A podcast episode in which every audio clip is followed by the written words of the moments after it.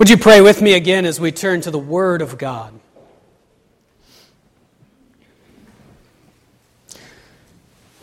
Our Father in heaven, our God, Lord Jesus Christ, we turn now to studying your Word. God, we want to understand it. We want to be made more like you. God, we want to see clearly, and we know that we can't do that on our own. God, please come and be with us today. Send us your Holy Spirit to open our eyes. Help us to understand and make us like you as we were made to be. We pray this only in Jesus' name. Amen. Well, so you might have heard about what happened on Thursday in Kenya. Did you hear about that? Yeah. So there was a university in Kenya. I don't think it was specifically a Christian university, but it was attacked by terrorists, and they targeted Christians at the university. Kenya is a country mostly Christian, but a significant Muslim population. And when the terrorist organization entered the university, they must have known what was going on because they went straight for a prayer meeting, a Christian prayer meeting that was being held somewhere in the central area of the school. And so these Christians, I don't know how many of them, were in there praying quite fervently to God, like we will be on May 2nd, like we are every Sunday morning here.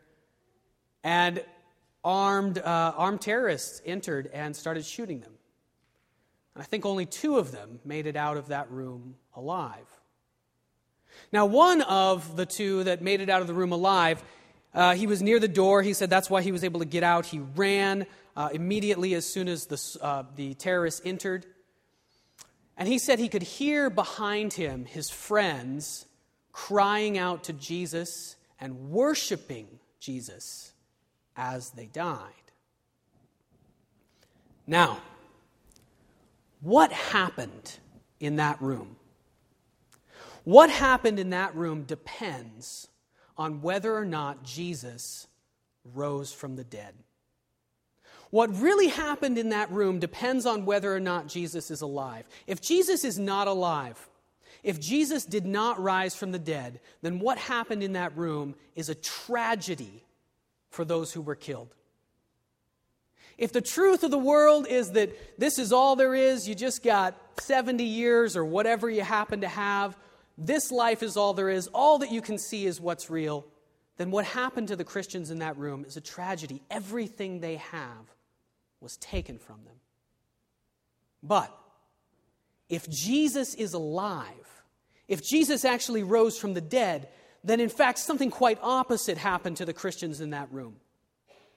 If Jesus is alive, then it's not that everything was taken from them, but they have now received more than we could possibly imagine. If Jesus is actually alive, then what happened in there was not a tragedy for the Christians, it is a tragedy for those who killed them, because they're killing themselves. In fact, what is real? What is true about the world, not just in that situation, but in every situation, depends on whether or not Jesus is actually alive. If he is not, the world is a very different place than if he is.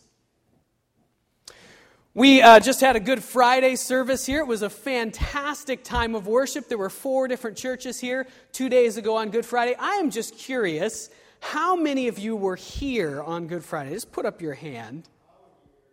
That's great. Most of you, that's good. It's kind of hard to tell when there's a lot of other people here as well, just how many from our church were here. That's great.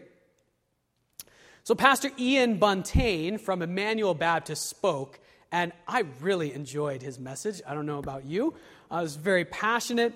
He spoke, and one of the things that he said, he talked from Corinthians as well as a number of different passages. He talked about the time when Paul says that when he went to the Corinthians, he decided to know nothing, to talk about nothing with them, to focus on nothing except Jesus crucified, Christ and him crucified. And he talked about what is actually important for the church. And my favorite line from the sermon was when he said, as churches, we spend lots of time focused on things that really aren't important. And if it's not important, we should stop doing it. That was my favorite line from his message. Now, he told us that what is really important is Christ and him crucified. And we're going to see in the passage that we're looking at today, 1 Corinthians 15, we will be going through it. If you want to open your Bibles and follow along. That is the very same thing that Paul is telling us here. What is really important is Christ, him crucified, and the fact that he rose from the dead.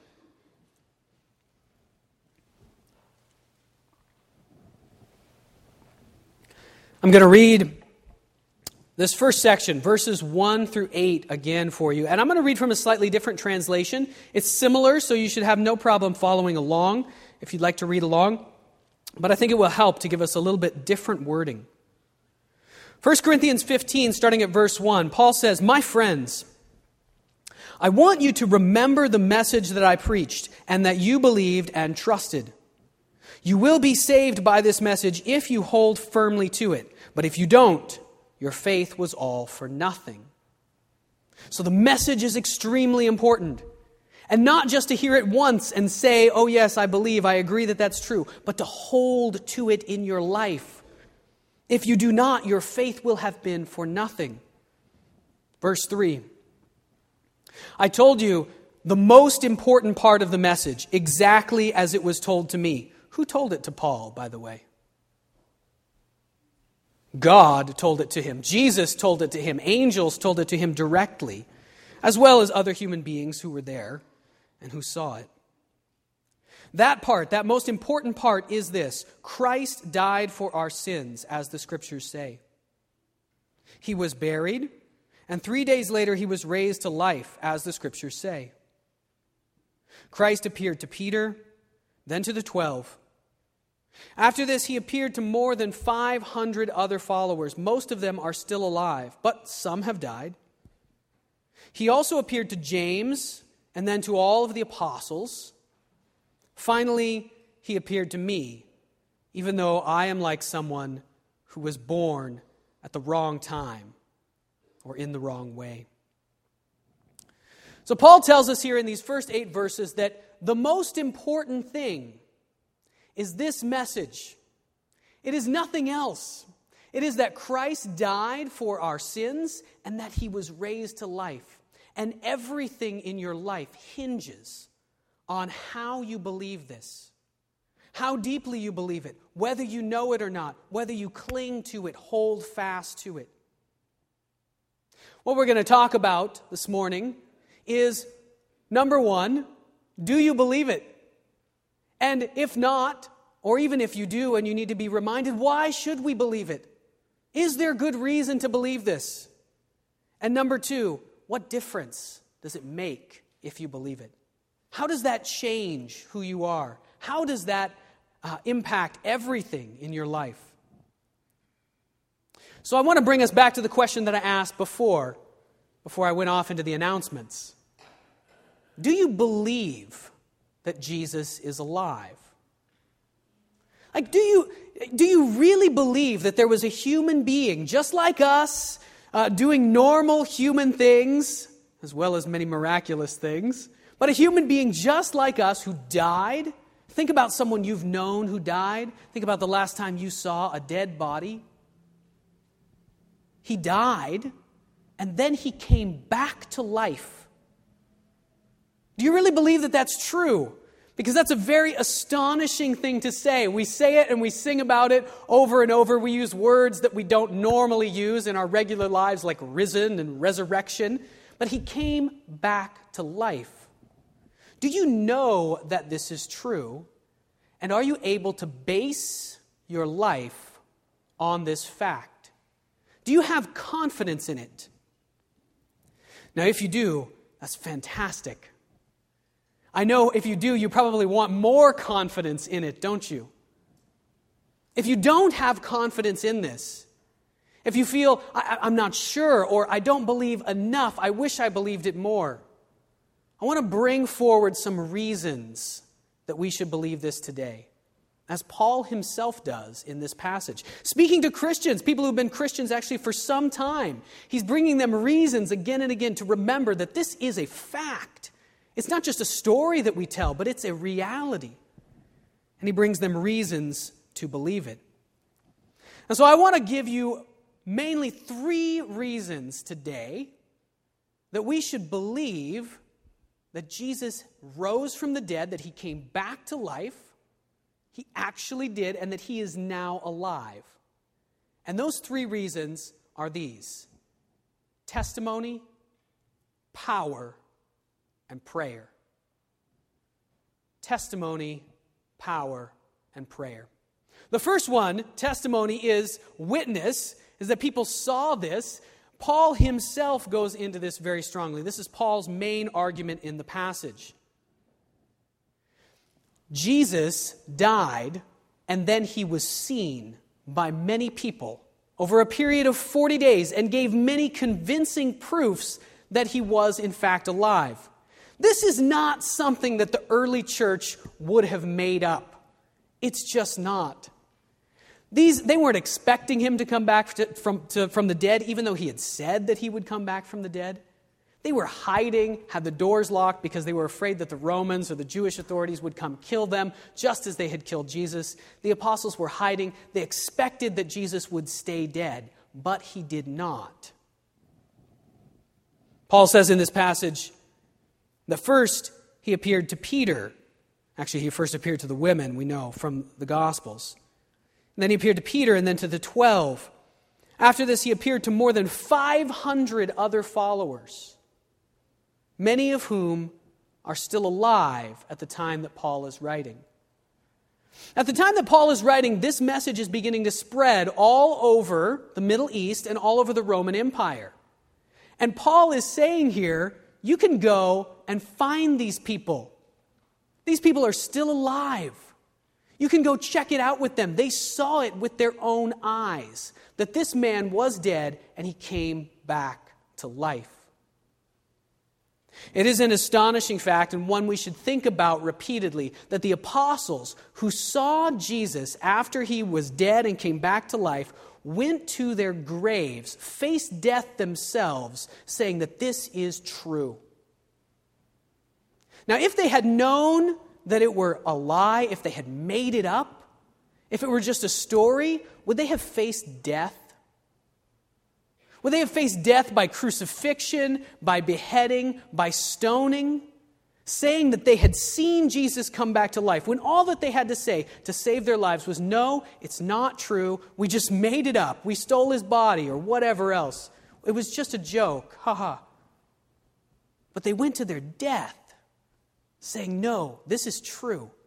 And therefore they could face death confidently because they knew that they would not stay dead. They had seen Jesus come back to life. The second reason I want to give you today to believe that Jesus is alive is power. Jesus' words are power. Last night we were watching part of The Bible, which is a recent film series covering a number of different stories from the Bible, and we watched the part about the crucifixion. And there's a great scene in there where Pontius Pilate is arguing with his wife, because, of course, she had had this dream about Jesus, and she didn't want Pontius Pilate to have anything to do with him, right? Don't hurt him. He's a holy man. You're going to regret this, she was saying to him. And he was saying, this isn't the first Jew that we've killed. And she says, yeah, but he was different. He was holy. He was chosen by God. And Pontius Pilate says, he'll be forgotten in a week. He'll be forgotten in a week. And this is what they thought. This is what the Jewish authorities thought. And this is what you would expect if what he said was not true. If he was a false prophet, if he had just made this up, if he wasn't really the Son of God, you would expect it all to have just faded away after a week or a month or a year, maybe spawned some little weird cult, and then that died out a long time ago. And here we are, my friends, said this many times from the pulpit, but it is astonishing, isn't it? Here we are still talking about him 2,000 years later, and it's not that it has decreased, but his power has increased and continues to increase in the world. And this is exactly what he said would happen. He goes to his death. How did he do it? Look at his astonishing faith. This man is unbelievable. I am so weak. He is so strong.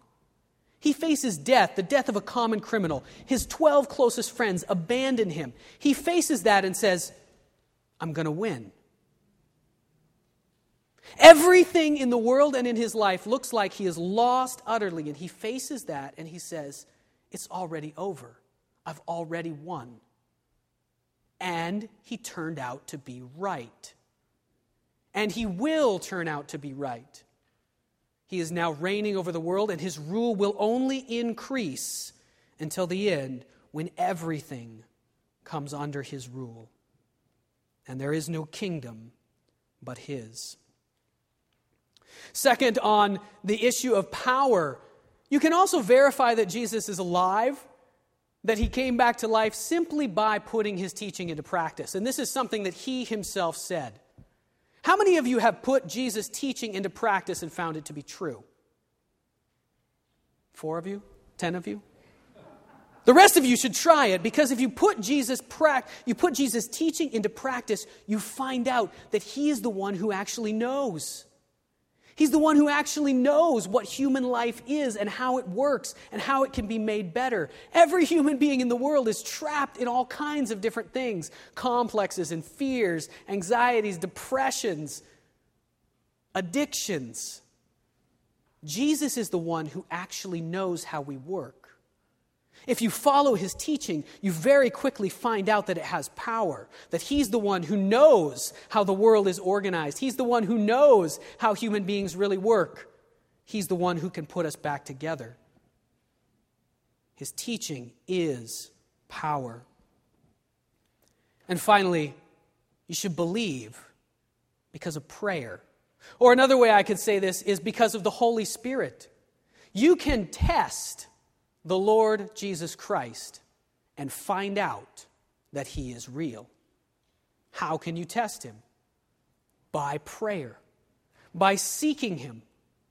If you seek God, this is a promise in Scripture. If you seek God with your whole heart, not just get down on your knees for 5 minutes one time and say, oh Lord, please help me, and then go back to doing your life however you want to do it. But if you seek God with your whole heart, he will respond. It is a promise in Scripture. If you pray and keep on praying, he will answer your prayer.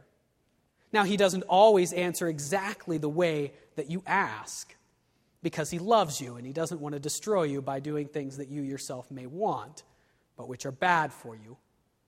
But he does answer prayer in very clear ways so that we can know that he is real. And I urge you, if you don't know that Jesus is real, put him to the test. He wants you to go find out if he is alive. He wants you to know that he is real. So these are the 3 ways that we can know, 3 of the ways that we can know. By the testimony of those who saw, and in fact, by the testimony of those who still see today that he is alive.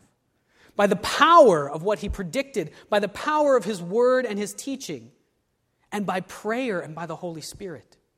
He is here, he is alive, and you can know it.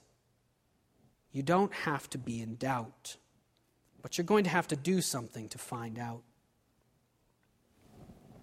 Now, we'll move on to what difference the resurrection makes. So for the rest of the sermon, I'm going to assume that Jesus did in fact rise from the dead and he is alive.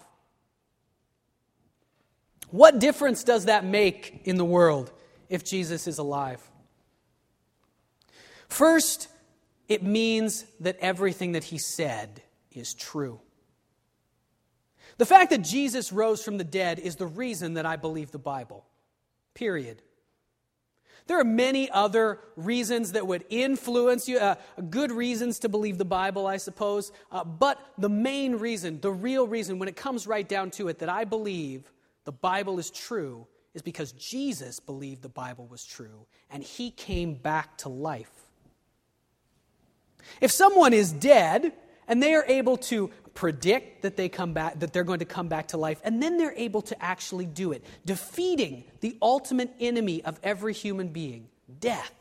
The thing that no one can defeat, no matter how smart they are, no matter how powerful they are, no matter how rich they are, no matter how popular, famous they are. Death comes to all, but Jesus defeated it. And if he did that, that means that the things that he says are true. If he defeated death, he's the Son of God, and everything he says is true. And this is actually the basis of all Christian knowledge, that Jesus came back to life. Let's move into some of the points that Paul says now. What is the difference? What does it matter if Jesus came back to life? What does that tell us? Look down at verse 20. I'm going to read verses 20 through 26 for you. Here's what Paul says. Christ has been raised to life. And he makes us certain, because he was raised to life, he makes us certain that others also will be raised to life. Just as we will die because of Adam, we will be raised to life because of Christ. Adam brought death to all of us, and Christ will bring life to all of us. But we must each wait our turn. Christ was the first to be raised to life, and his people will be raised to life when he returns. Then, after Christ has destroyed all powers and forces, the end will come, and he will give the kingdom to God the Father. Christ will rule until he puts all his enemies under his power, and the last enemy he destroys will be death. This is one of the things that Jesus taught, that all human beings would eventually be resurrected, would be raised back to life. And the fact that he came back to life proves that this will one day happen. And this makes an incredible difference for how you view life. If this is all there is, if the world out there is really right, the majority of this city that thinks that everything that we see, this is what is, that this life after I die, there is simply nothing. All I am is my physical body. All my thoughts are just my brain. I have no soul. I will die and it will be over. If that is really true, then the philosophy of our culture about life makes perfect sense, doesn't it? Paul says it later on in this chapter. If it's really true that there's nothing after this life, after we die, we're just dead, it's over, then let's eat and drink, for tomorrow we die. That's the philosophy of our culture, isn't it? We're here just for a few short years. You just need to have as much pleasure and fun as you can possibly have. That's what's really important, because that's all you got. This is what the culture thinks, and this is how they live because of what they believe about life. But it's a very different story if you are, in fact, going to rise from the dead and live forever. It's a very different story if you are, in fact, going to rise from the dead and live forever. This is a point that C.S. Lewis makes very strongly. Let's say that you in your life are slowly becoming more bitter. You're becoming a grumpy old man or woman as you age. And this is a slow process. You know, you're not really that bad. You're just slowly becoming a little bit grumpier. Okay, maybe your grandkids don't like being around you so much. But it's not that big a deal if you're only going to live for 70 years, 80 years, 90 years. But what if you're going to live forever? What is that slow process of you becoming more bitter and angry going to look like in 1,000 years? What's it going to look like in 10,000 years? And C.S. Lewis says it would look like hell. And then he says, in fact, if Jesus is right, hell would be precisely the right term for what it would be. If you're going to live forever, things are very different than if you're going to live for 80 years. If you're going to live forever, there are many things that are very important that wouldn't be important if you were here just for a moment. Let's move down now as Paul continues in this passage. I want to read from verses 50 to 55.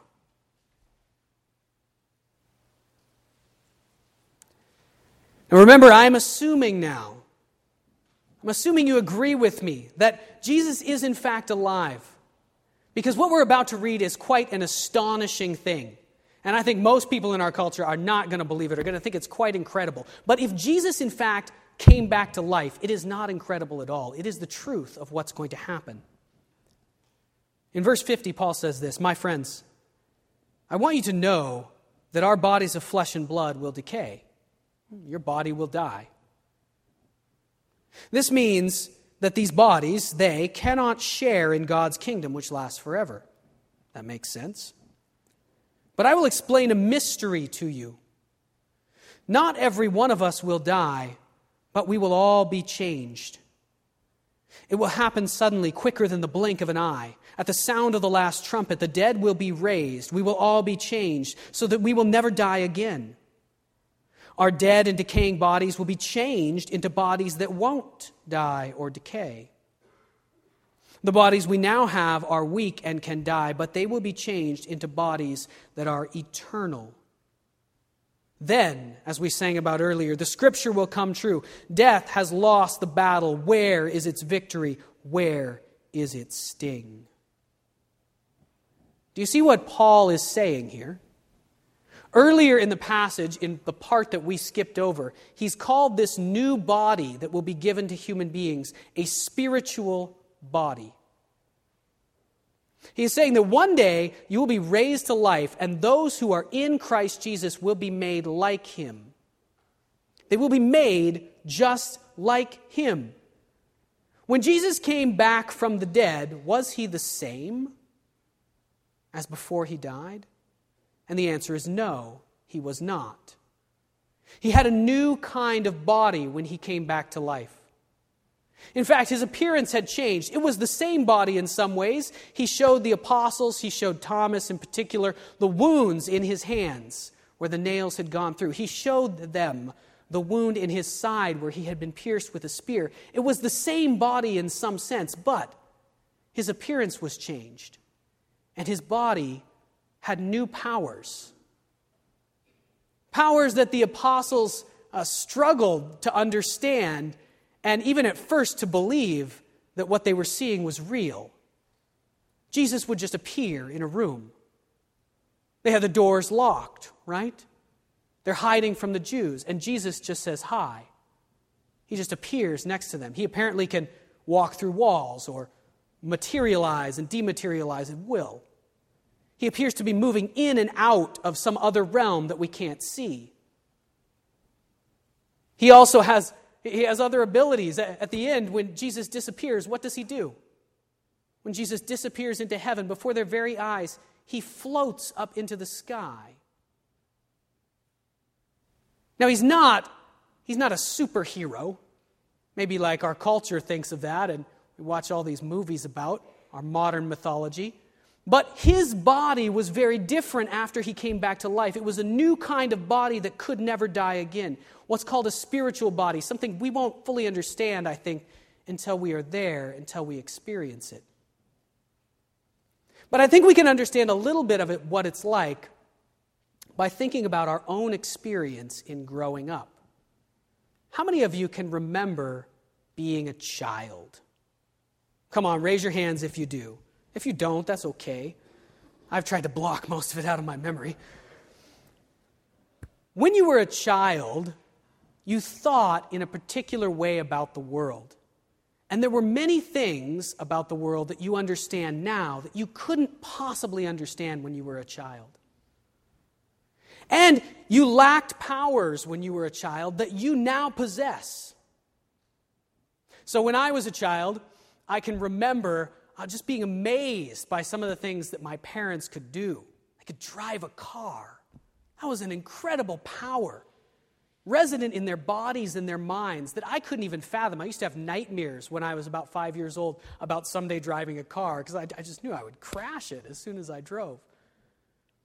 I remember being a child, and I was obsessed with toys. When you're a child, you think about things in a different way. I can remember thinking, I was kind of an intellectual child, I can remember thinking, my parents are insane because they care about things other than toys. It's obvious. It's so obvious that the only thing that's really important in life is toys, getting more toys and playing with those toys. That was very clear to me when I was 6 years old. And so it was clear to me that adults had lost their minds. I also could not imagine when I was a child the power that adults had to create things, to build things, to bring new life into the world, to understand things, to destroy things. But as you go through this process of becoming an adult, it simply happens. You are given new powers naturally by God, and your thinking changes. And you see the world in a very different way, and you realize that what you saw and thought when you were a child was not the whole story. You can understand the way a child thinks. A child cannot understand the way you think, because you have now progressed beyond that phase of your life. And what Jesus is saying to us is that there is another phase of your life coming. That phase, for most of us, is on the other side of what we now call physical death. But there is another phase of life. And in that phase, you once again will understand things at a whole new level. You will still be able to remember and understand the way people think now, but you will realize that it was only a childish kind of thinking. It was not the whole story or even close to it. And you will have powers resonant in your body, your mind, and your spirit that you cannot now contemplate or imagine. You will have power less than, but in a similar way to the way God has power. You were made to bear the image of God and, in fact, to become like Him, to become like Jesus Christ. But it will only happen if you develop properly. And so Paul sums up, he concludes this chapter in verse 58 by saying this, "My dear friends, because of all this, because Jesus is actually alive and this is the truth about the world, stand firm and don't be shaken. Always keep busy working for the Lord, because you know that everything you do for Him is worthwhile." What is he saying here? He's saying that if this is true, then what's really important in life is your work for God. Is your work for God and your preparation in Christ for the next life. That's what's really important, because this life is only a moment. What does he mean by the work of the Lord? Does he mean you need to come and spend a lot of time serving in church? That's not what he's talking about. Although serving in church will be part of your work for God, no doubt. What he is saying is that what you need to do is work for the Lord, for Jesus. You take Jesus as your example, as your leader. When you wake up in the morning, you say, "Jesus, you are in charge of my life, not me, and I'm going to do whatever you bring into my life to do for you, in your way and by your power." That's the life that you live. That is the way you move forward and become like Him. You take Him as your master. You take Him as your Lord, because that is what He is.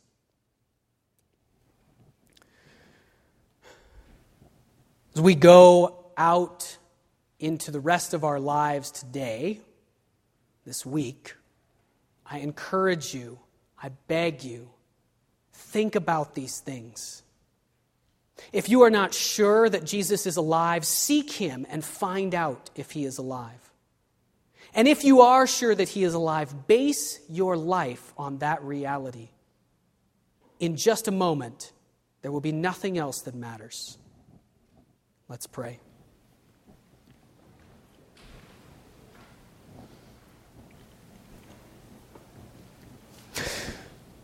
Our Father in heaven, we thank you again for today when we can come together and worship you. We thank you again for what you have done through Jesus. And we pray that you would open our eyes, help us to know that Jesus is alive. Help us to know it like we know there will be air there the next time we take a breath, to rely on it, to be confident in you. God, help us to follow you, to live our lives in the way that you lead us, and to be ready for the life that is coming. And God, I pray again for all those in this room and all those out there in this city who do not know what is true about the world. God, please show them as you have shown us. I pray this in the powerful name of Jesus. Amen.